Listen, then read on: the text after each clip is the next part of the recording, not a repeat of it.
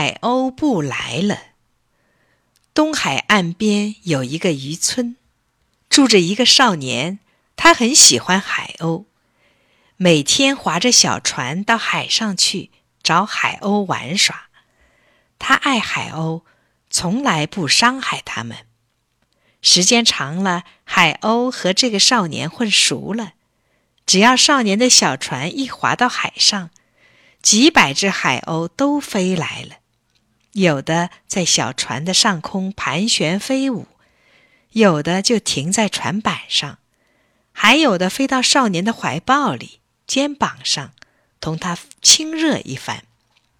有一天，少年回到家中，他爸爸问。你又去同海鸥玩了？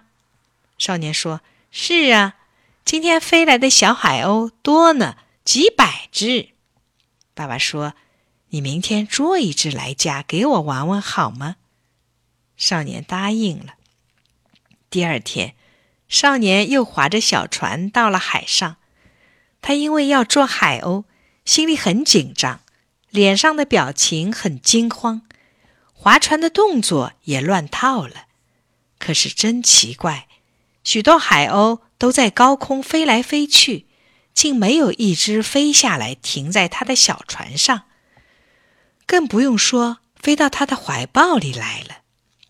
因为少年心里起了坏念头，似乎被海鸥发现了，海鸥不跟他玩了，少年只好无精打采的回家去了。